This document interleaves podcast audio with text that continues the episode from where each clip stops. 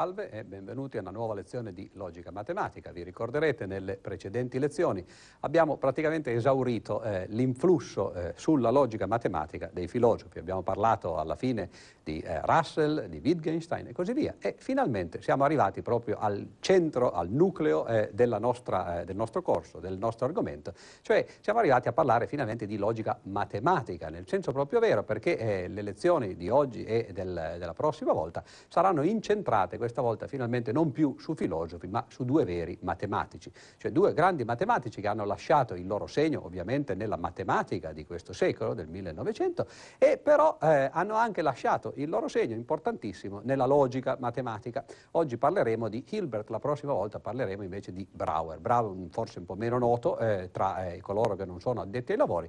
Hilbert invece è un grandissimo matematico appunto a cui dedicheremo questa nostra lezione, che si chiama, come vedete, questione di forma, perché in realtà Hilbert è associato per quanto riguarda la sua filosofia della matematica, il suo apporto alla logica matematica, a quella corrente che viene chiamata formalismo e di cui eh, appunto parleremo quest'oggi. Vediamo meglio subito, tanto per cominciare, quali sono eh, i punti di partenza e di arrivo della sua vita, 1862-1943. Come vedete già dalle date immediatamente, Hilbert è stato a cavallo fra i due secoli, a cavallo fra l'Ottocento nella prima metà della sua vita, cioè eh, la fine dell'Ottocento, ha costruito eh, una grande teoria matematica, ha provato grandissimi teoremi di cui eh, accenneremo soltanto quest'oggi perché appunto il nostro interesse è la logica e non la matematica, ma come abbiamo già fatto anche nelle lezioni precedenti, come faremo nelle successive, cerchiamo di inquadrare il personaggio un pochettino eh, in maniera più generale, cercando di dire che cosa ha fatto anche in altri campi. Nella seconda metà invece della sua vita, cioè in particolare dopo il 1900 proprio come anno, cioè lo scadere del secolo e l'inizio del, del, nuovo secolo, Hilbert si è dedicato principalmente a questioni di fondamenti, di matematica, di fisica e, di tante altre cose. Quindi sono proprio questi gli argomenti, queste le, eh, le cose di cui parleremo in questo momento. Volevo però prima eh, di parlare, di cominciare ad affrontare dall'interno il lavoro di Hilbert, Volevo dire appunto che Hilbert è stato praticamente il più grande matematico che è esistito in quel periodo, cioè eh, al, nel passaggio tra l'Ottocento e il Novecento. Dico praticamente perché in realtà erano due coloro che si contendevano questo titolo di miglior matematico, più grande matematico di quel periodo. Uno era Hilbert e l'altro era Poincaré. Di Poincaré eh, in realtà noi non parleremo perché è stato un grande matematico, ma dei fondamenti, soprattutto della logica matematica, non si è interessato, anzi era estremamente sdegnoso contro la logica matematica, non gli interessava come argomento, prendeva in giro coloro che se ne interessavano. Quindi noi oggi parleremo di Hilbert e eh, come ho detto ci concentreremo sulla parte eh, della sua vita, sulla parte della sua produzione dedicata ai fondamenti. Come vedete qui ho messo quattro argomenti, Hilbert si è interessato non soltanto di fondamenti della matematica ma anche di altre cose, quindi parleremo brevemente dei fondamenti della geometria perché di lì è nata praticamente tutta l'intera questione della logica moderna, dei fondamenti della logica matematica, ovviamente questo è il nostro argomento, fondamenti della matematica e addirittura anche fondamenti della fisica. Poiché però i fondamenti della fisica sono un qualche cosa marginale rispetto ai nostri interessi, li affrontiamo subito, benché nella vita di Hilbert vengano abbastanza tardi, cioè siano eh, riferiti agli anni 1915-1920. Però sono state cose talmente importanti che è difficile non parlarne, no? e poi soprattutto, perlomeno citandole, e soprattutto fanno parte per l'appunto di questa analisi di fondamenti che era lo spirito logico proprio. Quindi anche se Hilbert in questi suoi particolari lavori non ha parlato direttamente di logica matematica, però lo spirito che informava questi lavori era lo stesso che poi informava quelli sui fondamenti più propriamente della matematica. Quindi praticamente era un'applicazione della logica, o meglio dei metodi, delle idee, dell'ideologia della logica. E quindi eh, siamo eh, praticamente in tema. Bene, allora, vediamo bene eh, da vicino quali sono stati i due contributi essenziali che Hilbert ha portato ai fondamenti della fisica. Come tutti sapete, la fisica moderna si divide praticamente in due grandi tronconi. Uno è la relatività, prima speciale, poi ristretta, il grande eh, lavoro di Einstein, 1905-1915, e poi la seconda parte della fisica moderna è la cosiddetta meccanica quantistica, cioè lo studio eh, da una parte la relatività dell'infinitamente grande, del macrocosmo, della cosmologia, dell'universo nella sua interezza e dall'altra parte invece la meccanica quantistica l'esatto contrario, lo studio del microcosmo, dell'infinitamente piccolo, dei quanti, delle, delle particelle che compongono l'universo. E naturalmente queste due visioni sono visioni complementari perché nell'universo c'è sia il piccolo che il grande, ovviamente ci sono gli atomi ma ci sono anche le galassie no? e, e così via. Però eh, finora, fino ad oggi, non si è ancora riusciti a fare una unificazione di questi due argomenti ed è per questo che in genere vengono presentati separatamente. Ebbene, i contributi, dicevo, che eh, Hilbert ha lasciato a questi argomenti sono molto importanti, li vediamo eh, brevemente. Anzitutto eh, la relatività. Abbiamo qui questa immagine potente, tra l'altro, eh, che dimostra anche qual è la profondità di pensiero, si legge subito negli occhi, no? di Einstein, che tutti conoscono perché è stato lo scienziato più famoso del Novecento, ovviamente, anzi addirittura personaggio del secolo secondo la rivista Time, non soltanto in fisica, nelle scienze, ma in generale. È colui che ha caratterizzato il Novecento con il suo pensiero. Ebbene, eh, Einstein, come appunto molti sapranno, eh, ha creato nel 1905 la relatività speciale e poi eh, nel 1915 invece la relatività generale. E la relatività generale in particolare è proprio quello che dicevo prima, lo studio della gravitazione da un punto di vista matematico, un tentativo di riformare le leggi di Newton sulla gravitazione e di eh, scriverle in maniera che fossero invarianti rispetto a ogni sistema di riferimento. Per poter far questo c'era matematico, quindi Einstein che era in realtà un fisico di professione, eh, conosceva ovviamente benissimo moltissime parti della matematica, però ha dovuto appoggiarsi, diceva Einstein, sul eh, lavoro e anche sull'aiuto a volte no, di matematici eh, contemporanei a lui e anche precedenti a lui. Ebbene, nel 1915 per l'appunto, cioè l'anno stesso in cui Einstein riuscì alla fine, dopo un periodo di quasi dieci anni di lavoro e soprattutto gli ultimi due anni, un periodo molto intenso di attività, in cui si dice addirittura che fosse diventato diventato quasi autistico, cioè eh, era chiuso nel suo mondo, nei suoi pensieri, non parlava più nemmeno con gli amici, nemmeno con la famiglia, era praticamente sempre lì a pensare a queste equazioni che avrebbero dovuto caratterizzare niente meno che l'universo. Ebbene, la cosa, la, la cosa ironica praticamente della storia è che a queste equazioni Albert, eh, Albert Einstein arrivò secondo, arrivò secondo nel giro di praticamente un paio di settimane perché per primo ci arrivò niente meno che appunto Hilbert. Hilbert disse sempre che in realtà lui non voleva prendersi nessun merito per quanto riguardava la relatività, gliel'aveva insegnata Einstein stesso, i principi fondamentali della relatività erano stati posti da Einstein, su questo non c'era nessun dubbio, quindi l'intera costruzione fisica, l'intero fondamento della relatività era certamente dovuto ad Einstein. Però Hilbert aveva di fronte ad Einstein, nei confronti di Einstein, per l'appunto no, questo vantaggio di essere un grande matematico, di avere una piena consapevolezza, un pieno controllo, diciamo così, dei mezzi tecnici della matematica moderna e quando Einstein gli spiegò alla fine no, che cosa voleva fare, Hilbert ci pensò e raggiunse per l'appunto no, queste equazioni un qualche settimana prima di Einstein. L'importanza appunto non è tanto nel fatto che le abbia fatte prima o dopo, ma che le abbia fatte in maniera puramente matematica, mentre l'approccio di Einstein è stato un approccio appunto di natura fisica, cioè l'intuizione di Einstein era un'intuizione fisica, l'intuizione di Hilbert invece era un'intuizione di tipo matematico. E questo è stato il primo grande risultato che ha portato per l'appunto a eh, dei, grossi, eh, dei grossi risultati nel campo della fisica matematica e nei campi dei fondamenti della fisica. Il secondo campo invece di cui dicevo che eh, Hilbert si è eh, interessato è invece quell'altro, la meccanica quantistica. Meccanica quantistica è nata verso 1925-1926 grazie a questi due signori che vedete qui, due premi Nobel giovanissimi, uno nel 1932 e uno nel 1933. Questo signore a sinistra si chiama Schrödinger e quest'altro sulla destra si chiama Heisenberg, due dei grandi nomi della fisica moderna. Insieme a Bohr, che aveva preso il premio Nobel eh, qualche anno prima, ebbene questi tre nomi sono coloro che hanno creato questo studio della meccanica quantistica. E cosa c'entra Hilbert con tutto questo? Beh, c'entra perché in quegli anni Schrödinger e Heisenberg arrivarono a due formulazioni diverse della meccanica quantistica. Erano anni appunto di ricerca, eh, questi signori lavoravano in campi diversi, Schrödinger era originario dell'Austria, Heisenberg era originario della Germania. I due signori, questi due studiosi, questi due fisici, trovarono due teorie che erano in realtà quasi, sembravano perlomeno in contrapposizione fra di loro. Ebbene, eh, dal punto di vista matematico nessuno dei due era appunto un grande matematico, erano dei grandi fisici e quello che si scoprì poi nel 1927 era che entrambe le teorie che eh, eh, avevano portato avanti, che avevano scoperto Schrödinger e Heisenberg, erano in realtà formulabili in uno stesso ambiente, con uno stesso linguaggio matematico e questo linguaggio matematico è quello che ancora oggi viene usato in questo campo e si chiama per l'appunto spazi di Hilbert. Sono per l'appunto degli spazi, spazi geometrici geometrici a infinite dimensioni, cioè analoghi a quelli eh, in cui noi ci muoviamo, cioè lo spazio euclideo, del quale tra l'altro parleremo tra breve per i fondamenti della geometria, soltanto che invece di avere soltanto tre o quattro dimensioni, come quelli soliti cui, eh, a cui siamo abituati, cioè le tre dimensioni spaziali e eventualmente una quarta dimensione temporale, questi spazi di Hilbert hanno infinite dimensioni. E Hilbert sviluppò per l'appunto questa geometria di spazi a infinite dimensioni, lo fece per motivi di natura matematica e poi si scoprì nel 1927 per l'appunto che quello era veramente il linguaggio adatto a parlare della meccanica quantistica. Quindi questo fu un grande contributo matematico di Hilbert che poi risultò essere utile per l'appunto per i fondamenti della fisica. Bene, affrontiamo invece per, eh, meglio eh, da vicino quelli che furono gli interessi più matematici di Hilbert e vediamo brevemente qual è stato il percorso che poi ha portato a dei grandi risultati anche di logica matematica.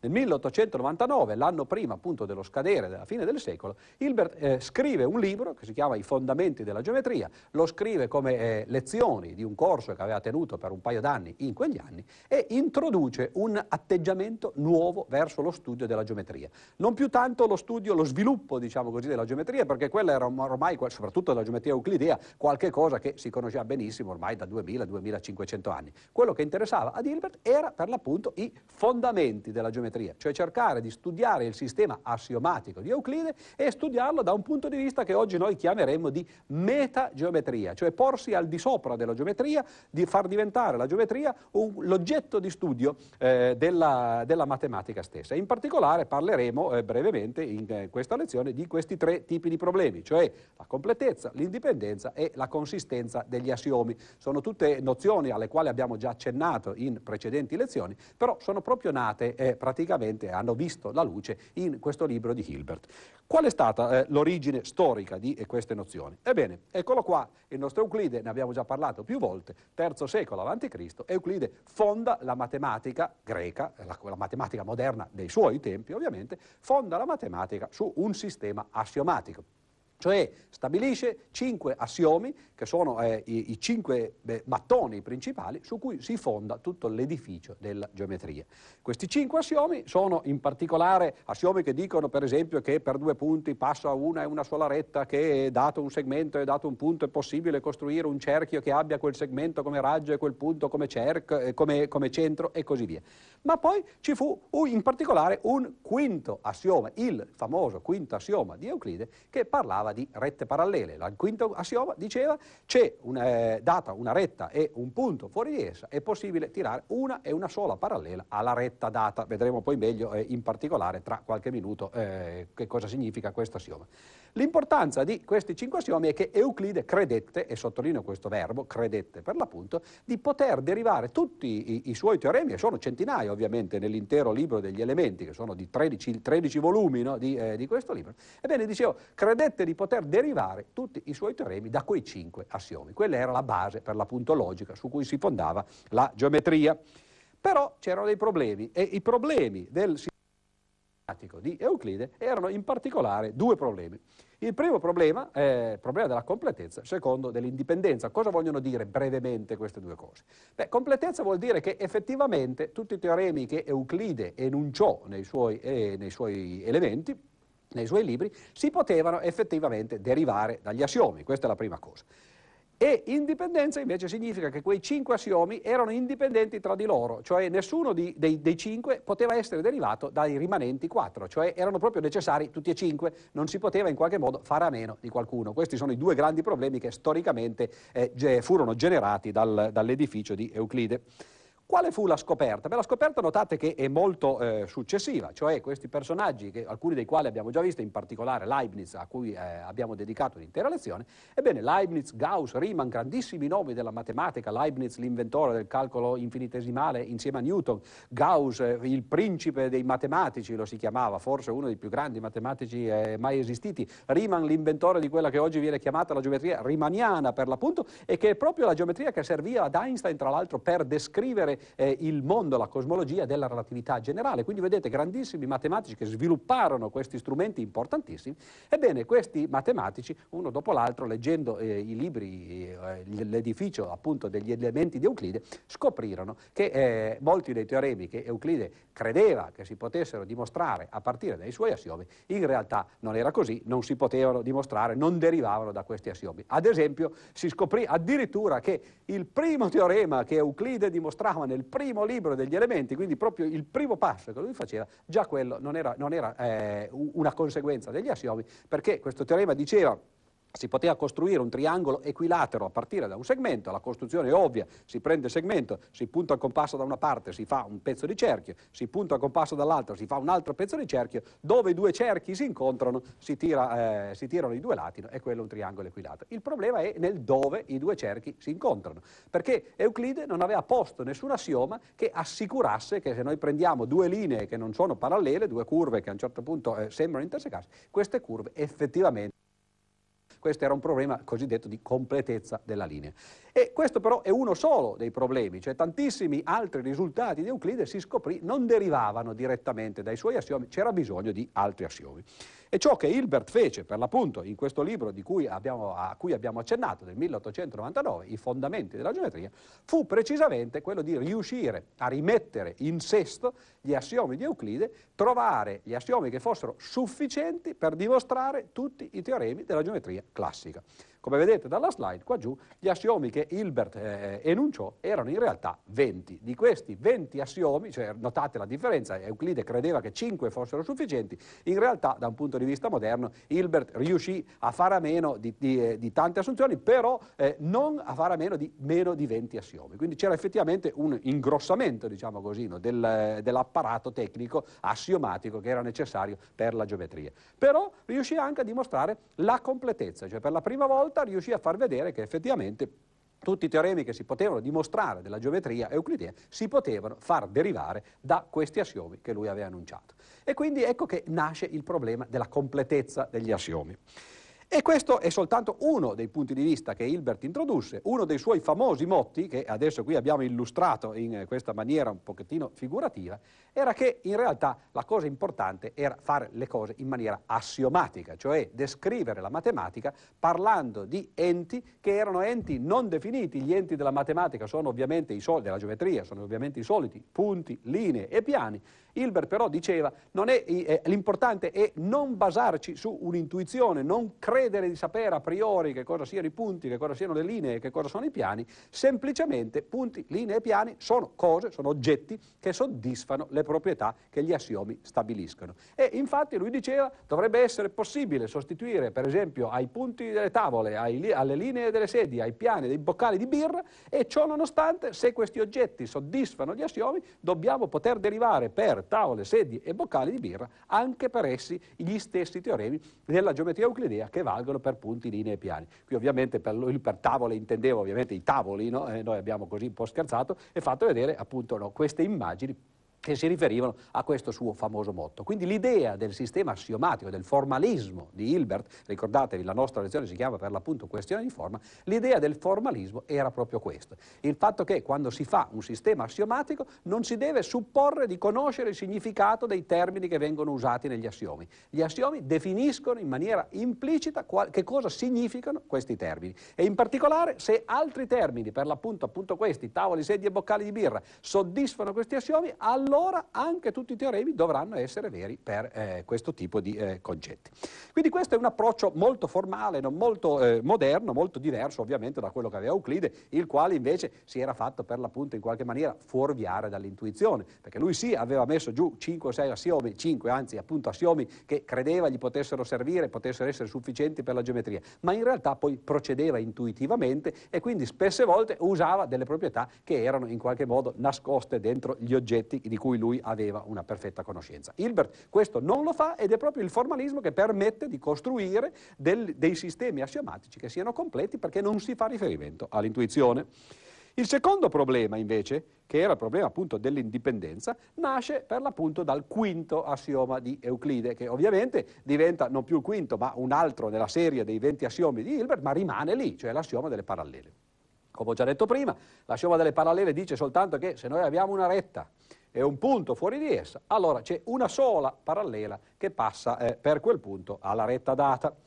E il problema è l'assioma delle parallele è necessario oppure si può far derivare dai rimanenti assiomi? Questo è qualcosa che erano, un problema che si erano già posti molti altri prima di, eh, di Hilbert ovviamente e adesso vedremo per l'appunto brevemente la storia. E in particolare se l'erano posti di nuovo grandi matematici, Gauss è lì che ritorna perché ovviamente nel 1800 era lui, era il suo spirito che alleggiava nella matematica, ci sono due altri personaggi che sono questo signore Bolyai e Lobachevsky, due personaggi che vengono da quella quella che oggi chiameremo l'Europa dell'Est. Ebbene, agli inizi dell'Ottocento questi due personaggi, dopo decenni, anzi secoli in realtà, di tentativi di dimostrare l'indipendenza della, cioè, pardon, di dimostrare che l'assioma delle parallele era una conseguenza degli altri quattro, ebbene loro dimostrarono che questo assioma era indipendente, o perlomeno svilupparono una geometria che viene chiamata per l'appunto geometria iperbolica, in cui gli altri assiomi continuano a valere, quindi praticamente c'è una parte comune comune con la geometria euclidea,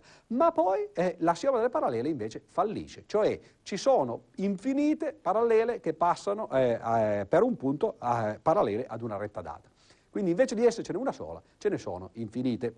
Ora questa è una geometria che a prima vista poteva sembrare qualcosa di strano, qualcosa di inconsistente addirittura e in effetti questo era il tentativo, cioè di supporre che non valesse l'assioma delle parallele, vedere se eh, da questa negazione si poteva dedurre una contraddizione e quindi dimostrare per assurdo, per l'appunto col procedimento che noi ben conosciamo, dimostrare per assurdo che l'assioma delle parallele discendeva dagli altri. Però invece quello che riuscirono a fare Gauss, Bolyai e, Lobachevsky fu appunto quello di eh, costruire una geometria alternativa senza però mai arrivare a delle inconsistenze, senza mai arrivare a delle contraddizioni. Questo non è ancora ovviamente una dimostrazione di indipendenza, ne parleremo tra un momento, però nel 1868 Beltrami, un geometra eh, italiano per l'appunto, scoprì una cosa importante. Scoprì eh, quello che oggi viene chiamato un modello euclideo della geometria non euclidea, cioè un modello euclideo della geometria iperbolica.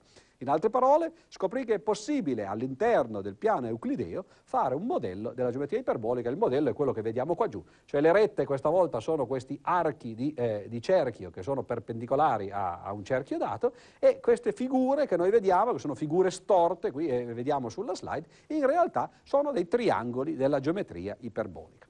Ebbene, eh, questo modello euclideo fu veramente importante perché dimostrò una cosa eh, fondamentale, dimostrò che la geometria iperbolica poteva anche essere inconsistente, cioè ci potevano anche essere delle contraddizioni nella geometria iperbolica, ma se c'erano delle contraddizioni lì, poiché c'era un modello euclideo di questa geometria, le contraddizioni dovevano già stare anche nella geometria euclidea. E quindi non era possibile dimostrare l'indipendenza dell'assioma delle, delle, parallele in quel modo, perché le contraddizioni, se c'erano da una parte, dovevano esserci anche dall'altra. Vediamo più da vicino altri modelli della eh, geometria sono un pochettino più artistici, ma sono dello stesso genere. E sono due modelli di eh, un pittore che già conosciamo, l'abbiamo usato due o tre volte eh, in precedenza nelle nostre lezioni, sono modelli di questo Escher, appunto, e si chiamano tutti limiti del cerchio. Sono quattro eh, rappresentazioni, qui ne faccio vedere soltanto due quest'oggi, quattro rappresentazioni del 1958 in cui Escher, che scoprì proprio in quegli anni la geometria iperbolica, ebbene, in cui Escher si diverte a rappresentare graficamente, in maniera artistica, però i modelli modelli per l'appunto di Beltrami e, e, anche modelli di altri, modelli di Klein, di Poincaré, che erano stati trovati eh, nelle, nei decenni successivi. In particolare vediamo il primo, il primo tentativo di Escher fu per l'appunto questo qua. Vedete che eh, il modello è lo stesso di quello che eh, vi ho fatto vedere prima, ci sono queste linee curve che sono perpendicolari al bordo di questo cerchio, queste linee sono le linee della geometria iperbolica. Vedete qui, tra l'altro ce ne sono altre e vi capite subito che effettivamente in questa geometria è possibile, data una retta, cioè per per esempio questo pezzo, trovare tante parallele a quella retta data che passano per un punto, no? perché ovviamente qui stiamo considerando soltanto una parte del piano euclideo.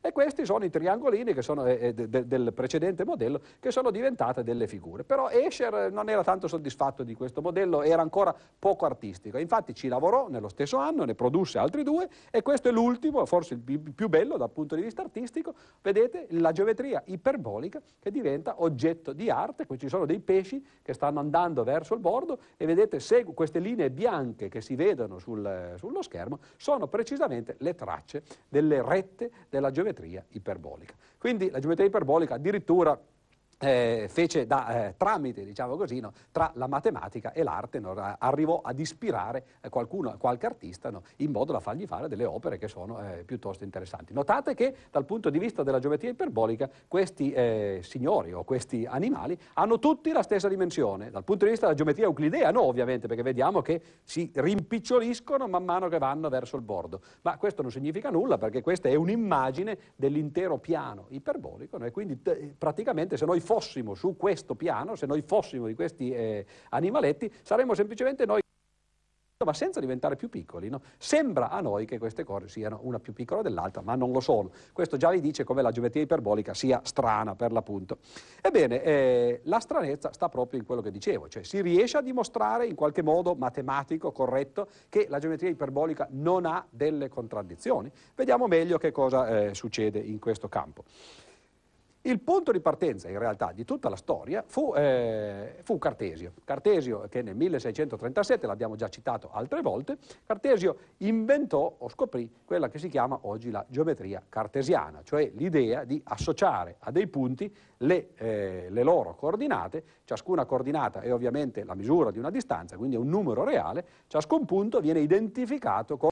Nel 1899 Hilbert scoprì, nel suo libro appunto, il famoso Fondamenti della geometria, scoprì che questo modo di fare di Cartesio si poteva portare avanti, si poteva portare talmente avanti da dimostrare che eh, i numeri reali, cioè l'analisi, costituivano un modello della geometria euclidea.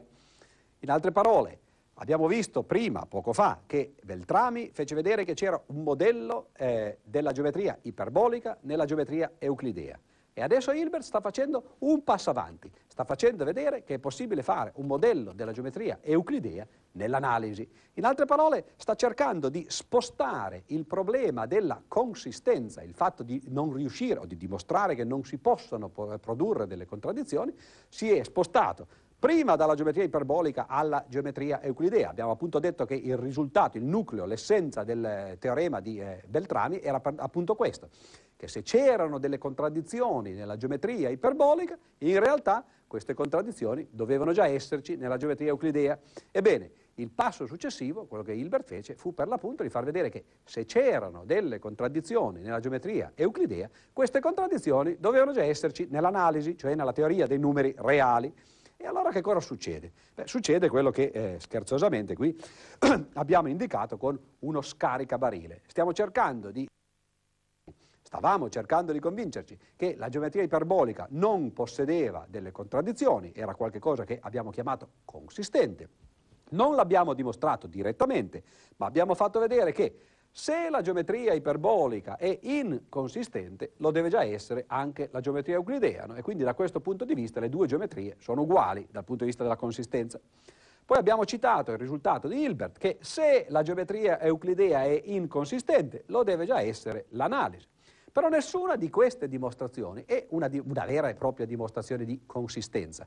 È soltanto appunto uno scaricabarile di dire, bah, se questo è inconsistente lo è anche qualche cos'altro, se questo qualche cos'altro è inconsistente a sua volta lo è qualche cos'altro, ma stiamo semplicemente spostando il problema da una parte all'altra. Bisogna, o meglio, così disse ad un certo punto Hilbert, per l'appunto, bisogna arrivare ad un punto in cui si ferma questo scaricabarile. E dove si deve fermare questo scaricabarile? Beh, bisogna arrivare ad un punto in cui direttamente si dimostra la consistenza di uno di questi sistemi. O si dimostra direttamente che la geometria iperbolica è consistente, cioè non ha delle contraddizioni, o si dimostra direttamente che la geometria euclidea non ha delle contraddizioni, o si dimostra che l'analisi non ha delle contraddizioni o qualche cos'altro, perché vedete qui ci sono dei puntini, abbiamo già citato altre volte il fatto che a sua volta l'analisi stessa era stata ridotta all'aritmetica, vi ricorderete la lezione su Frege per esempio, abbiamo parlato dei modi in cui si può pensare un numero reale come un insieme infinito di cifre decimali, no? per l'appunto. Quindi lo scaricabarile in teoria potrebbe andare ancora avanti e arrivare all'aritmetica, ma ad un certo punto sarebbe bene fermarsi, bisogna arrivare una volta per tutte a dimostrare dimostrare la consistenza dell'ultimo barile, per così dire, in modo che tutte le altre teorie che si basano su quelle, cioè la, la, l'analisi che si basa sull'aritmetica, la geometria euclidea che si basa sull'analisi, la geometria iperbolica che si basa su quella euclidea, tutte queste teorie alla fine vengono dimostrate automaticamente essere consistenti, non c'è contraddizione nella matematica, dormiamo, in altre parole, i nostri sonni tranquilli. Bene, si riuscì effettivamente a fare questo? Beh, anzitutto, eh, insomma, perlomeno si provò.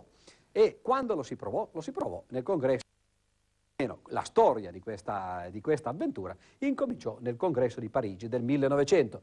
Parigi ovviamente è qui simboleggiata con eh, la Torre Eiffel. Ricorderete che quando abbiamo parlato in un'altra lezione eh, di Russell, abbiamo detto che Russell andò nel 1900 a Parigi, dove ci fu appunto, eh, era l'anno ovviamente di eh, passaggio da un secolo all'altro, c'era questa grande fiera internazionale, si fece per l'appunto prima un congresso di filosofia e poi un congresso di matematica. Nel congresso di filosofia Russell andò e scoprì Peano, incontrò Peano per l'appunto come ricorderete e di lì nacque praticamente in quella settimana quella che poi divenne la logica matematica, la logica di questo secolo perché Russell fu il suo più grande propagandista. Quindi vedete che in quel, in quel particolare momento a Parigi stavano succedendo tante cose. Ebbene, la settimana dopo il congresso di filosofia si tenne a Parigi il congresso di matematica. Il congresso di matematica che era il secondo congresso mondiale, tutti i matematici del mondo, il secondo perché il primo era stato nel 1897 a Zurigo. Che cosa era successo a Zurigo? Beh, si era invitato ad aprire il congresso il più grande matematico, uno dei due più grandi matematici che, come vi ho detto, erano solo due all'epoca, Hilbert e Poincaré.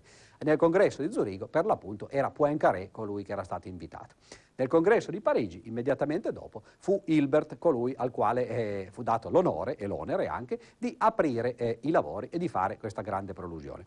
Hilbert si trovò anche un pochettino nell'imbarazzo perché ovviamente era il 1900, non poteva parlare soltanto dei suoi lavori, decise di fare qualcosa di visionario, cioè disse siamo nel 1900, siamo nel primo anno del, appunto del Novecento, di un nuovo secolo, quello che io farò è di darvi, disse lui, una lista, dire, eh, disse lui ai matematici di tutto il mondo che erano convenuti a Parigi, di darvi una lista dei più importanti problemi aperti, quelli che io considero i più importanti problemi aperti, perché voi andate, andiate a casa no? e invece di dire, come diceva Papa Giovanni, eh, dite ai vostri bambini di risolverli, cercate voi di risolverli. No? E in realtà questa lista di 23 problemi divenne così importante che oggi i problemi di questa lista si chiamano per l'appunto problemi di Hilbert, perché sono associati col suo nome. Sono 23 problemi che hanno in qualche modo eh, segnato la storia della prima metà del Novecento, perché i matematici tentarono in tutti i modi di riuscire a risolverne qualcuno. Chiunque avesse eh, avuto la fortuna e anche ovviamente la, l'abilità, la capacità di risolvere uno di questi eh, problemi di Hilbert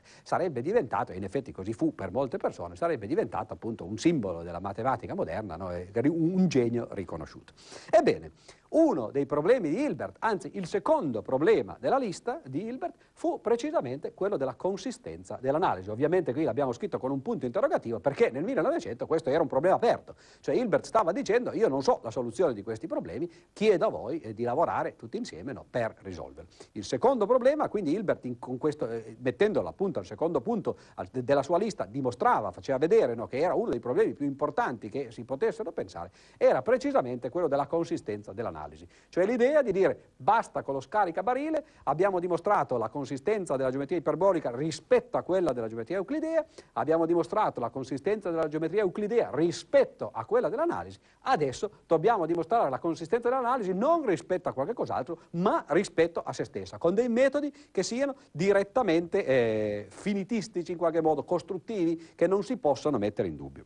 Questo fu un grande apporto eh, eh, di Hilbert alla matematica e a, ai fondamenti della matematica. Un altro grande apporto fu in, di nuovo in un congresso, un congresso in una città diversa che come vedete, è, come vedete, qui è Bologna, queste sono le due famose torri di Bologna, nel 1928, molti anni dopo ovviamente, eh, Hilbert era ormai eh, vecchio a quell'epoca, però ancora pensava ai fondamenti, ancora pensava ai problemi aperti e in particolare nel congresso di Bologna propose, un, imp- propose due importanti problemi. Il primo era il problema di completezza della logica. Vi ho detto prima che nel 1899 Hilbert dimostrò che la geometria in realtà era completa, aveva trovato un sistema di assiomi completo per la geometria, dai quali assiomi si potessero derivare tutti i teoremi di Euclide. Ebbene, Hilbert si chiede a questo punto nel 1928, forse esiste un sistema di assiomi che è completo per la logica, ed è proprio di questo tra l'altro che abbiamo parlato più volte. In particolare c'era un sistema che era un po' l'analogo analogo per quanto riguarda la logica del sistema assiomatico di Euclide e poi in seguito di Hilbert, e cioè era o se volete il sistema di Russell come ritrascritto, come l'avevano ritrascritto Russell e White nei principi a matematica. Ed ecco che Hilbert pone il problema della completezza di questo sistema, cioè ci sono delle verità logiche che non si possono dedurre dagli assiomi di Frege, oppure questo sistema è completo, nel senso che tutto ciò che è vero, tutto ciò che è deducibile, si può dedurre da quegli assiomi? Questo è il primo grande problema del 1928. E il secondo grande problema è il problema della decidibilità della logica. Cioè è possibile decidere, data una formula della logica, se questa formula è vera o falsa, se questa formula è deducibile oppure no dai teoremi?